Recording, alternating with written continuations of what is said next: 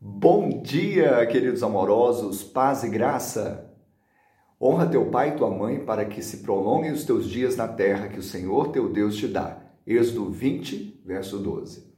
Deus estabeleceu sobre a terra três instituições fortes: a família, o governo e também a igreja.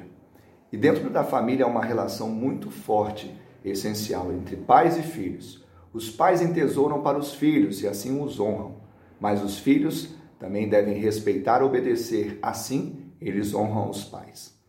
A soberba precede a ruína, mas aquele que honra tem longevidade e também tem abundância.